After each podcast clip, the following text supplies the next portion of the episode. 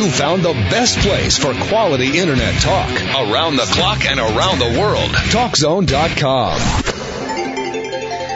Thank you very much for staying with us. You're listening to Mastering Ourselves with Keith and Charmaine Amber. Our guest today, Janice T. Connell, who did a tremendous amount of research to learn about the spiritual journey of George Washington. So we're going to talk on the rules of civility, and I just want to say a few of the rules. These rules were to form the authentic spiritual person. So they're rules by which you govern yourself by to act appropriate in life in general. I notice we're a little looser these days than back then. Some of that might be good and some of it definitely isn't as good. Uh, another one is mankind is God's servant. Have you ever thought of that? We're not here to go, I want this, give me that, I want it my time, my way, me, me, me. No. Mankind is God's servant. It's like God leads, leads the dance, and if we will follow the dance and let Him lead, it'll be quite a dance. Another one of the rules of civility, in general, it says, do unto others as you would have them do unto you. And, you know, that's simply a law of life. And then one more before we get Janice back in here is, live not for self, but for the good of all. You know, that would really work. And you live for the good of all, and what happens? They embrace you, they like you, they want you, and there's good fellowship that can grow, and it's like a, it's like a fire or a flood. It can just grow more and more and more because it is very, very fulfilling and pleasing to be uh, good brethren and sisters to one another, um, supporting one another and making it a better world. Anyhow, anything to say on this, Janice? Yes, I think you really pointed out some wonderful rules here. When you think of what happened on 9/11, my husband and I happened to be in in that part of the world at the time that 9/11 happened, and it was phenomenal to see people take to the streets to give blood, to give blankets, to do what they could to lay down their lives to help their brothers and sisters who were harmed at 9/11. So that's the golden rule for the United States: do unto others as you'd have them do unto you. Yeah, that's a good one too, huh? Yes, and, and there's another rule that I like that is that is wonderful. It says, "Use no reproachful language against anyone, neither curse nor revile." I think that would go a long way in this country if our if all people in public life would take that to heart. Well, is is that simply the language of cursing, or is that uh, harsh criticism? Both. Yes, yes, both. Mm-hmm. Anything that would hurt another person. We've become hurtful in our speech. Well, you know, I notice it's a combination of uh, I would call it loving kindness and honest truth. And you know, sometimes honest truth means you're not going to say the flowery thing somebody wants to hear, but it needs to be said for the correction to happen. But George Washington would have insisted that when that situation occurs, that you bring the person in in private and do it as kindly, as gently as possible. You, and know, never embarrass them in public. That's that, that's right. You know, it's like undue embarrassment. I think is a ego smallness. Uh, saying the truth and trying to get that out clear. You know, the, I think it comes down to more and more being egoless. If you're egoless, you know, where you've managed your your ego and you, you've you've developed, you know, a good honorable and kindness about yourself, then you know you won't unnecessarily tear people apart. However, for the goodness of everybody, you will uh, search for the truth and and expose things and find the right the right truth and the right behavior. That's very wisely put, and I agree with you. Yes. Um, George Washington had universal appeal. He was just like extraordinary. And here's some of his prayers. I, I just think this guy was really something. This is some of his prayers. A great man, you know, all through his life, he had prayers like this. Open the eyes of my understanding.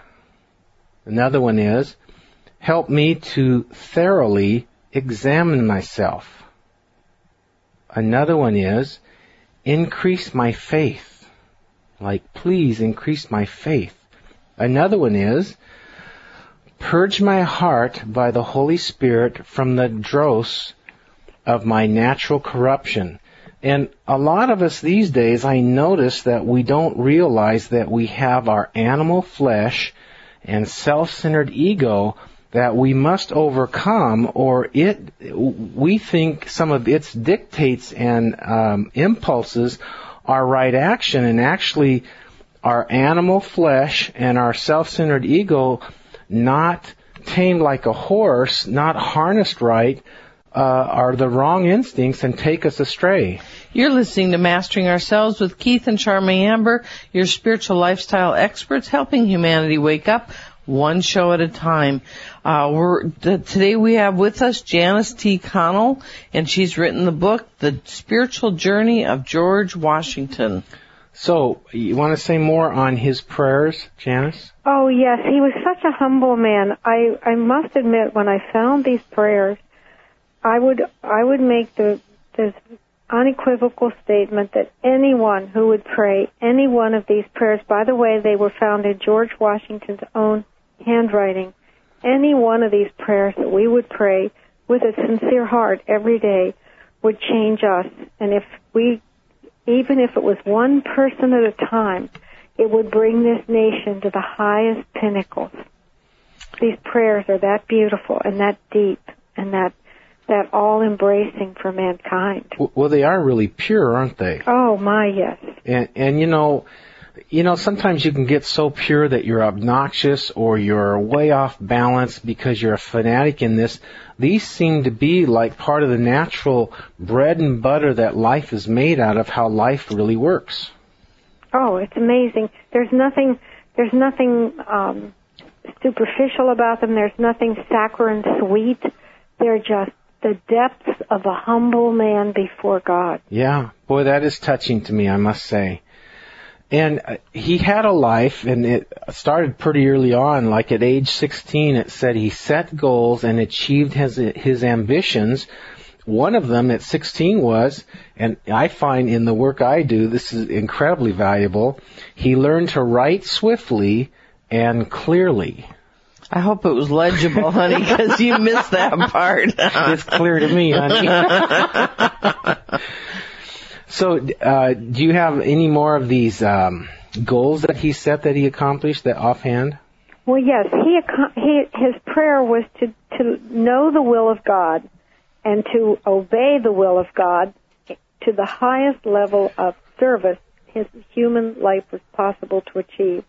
And I thought it was so interesting. I don't know if you saw the part in the book about the miracles that followed him. He um, was, by the way, at a time when the average man was five feet seven. George Washington was six feet four inches yeah, tall. Yeah. So he was very large, and he he could have been an easy mark in, in all the battles. Well, he went into the Battle of the Monongahela as a young man. I believe he was around 22, 23 at mm-hmm. the time, yeah. and he had a huge, big horse because, after all, he was such a big man. Yeah. During that battle, he had two horses shot out from under him.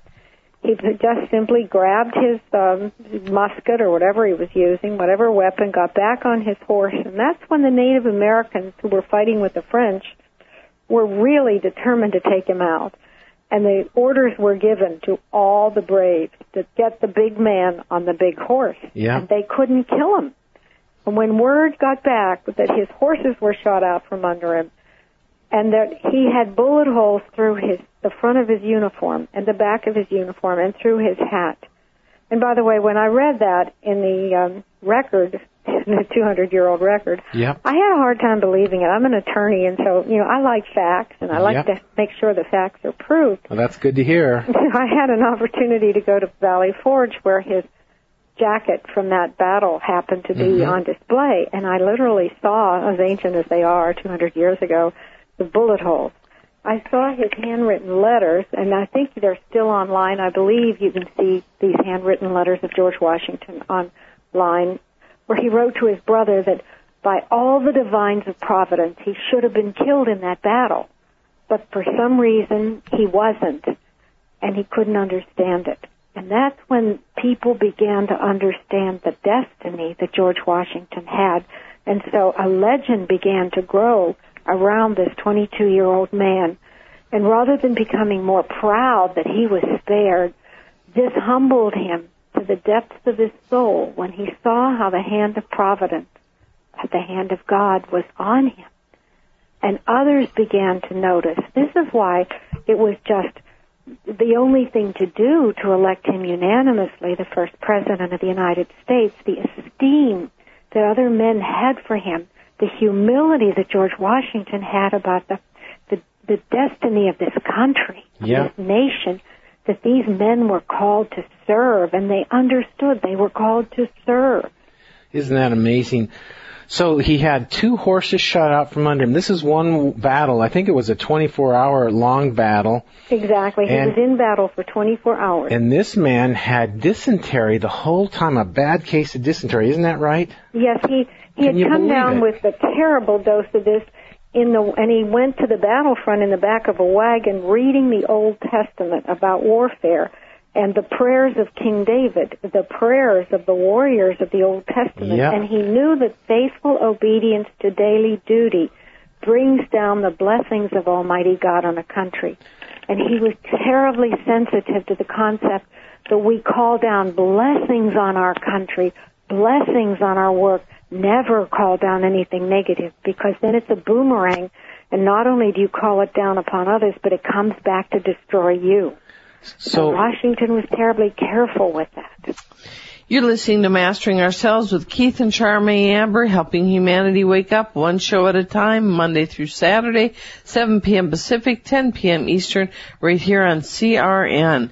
We are listening about the wonderful George Washington, father of our country by, uh, she's Janice T. Connell wrote the book, The Spiritual Journey of George Washington. one of the accounts is that uh, an Indian was 15 steps away from George Washington, raised his gun, shot him square in the face, and the bullet went up and hit his hat, didn't touch his face. Uh, when you saw the coat in Valley Forge that was in this battle, how many bullet holes did you see in it? Um, it's an old coat now. I saw two. Okay. And the interesting thing is there are several bullet holes, two I think, in the hat. Okay. So the fact that it hit his that it hit his chest and didn't didn't touch him, he didn't have any armor on under that. Yeah. Well, you know, you know, uh, 15 steps away, the Indian shot him and, and he just, Washington just dusted off the powder off his coat, went over and, and pulled the guy up and said, I'm just a guy. And the, you know, uh, the Indian had utter respect, just like you, you or I would. Um, Actually, the Indian was so terrified that he thought George Washington was a god because he couldn't kill him.